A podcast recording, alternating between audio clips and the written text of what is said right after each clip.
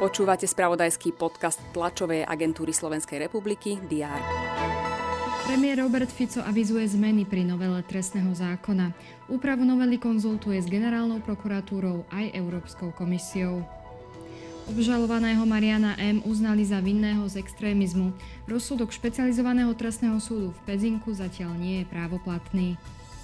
Aj tieto udalosti priniesol včerajšok. Všetky dôležité aktuality prinesie TSR aj v piatok 26. januára. Vítajte pri diári. Prezidentka Zuzana Čaputová vymenuje šéfa nového ministerstva cestovného ruchu a športu. Na programe má hlava štátu aj novoročné prijatie predstaviteľov kultúrnej obce. Poslanci Národnej rady by mali hlasovať o posunutí novely trestného zákona do druhého čítania. Následne by mali schôdzu ukončiť. K rokovaniu o novele by sa mali vrátiť budúci týždeň v stredu. Lekárske odborové združenie tvrdí, že navýšenie počtu medikov nezvýši počet lekárov na Slovensku. Potrebné sú podľa združenia aj ďalšie opatrenia, ktoré predstaví na tlačovej konferencii. Rada pre rozpočtovú zodpovednosť zhodnotí rozpočet verejnej správy.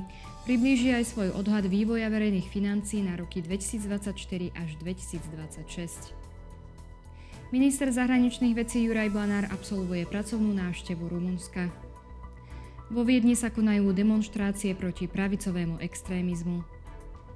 Medzinárodný súdny dvor v Hágu rozhodne o žiadosti Juhoafrickej republiky, aby nariadil okamžité zastavenie operácií izraelskej armády v pásme Gazy.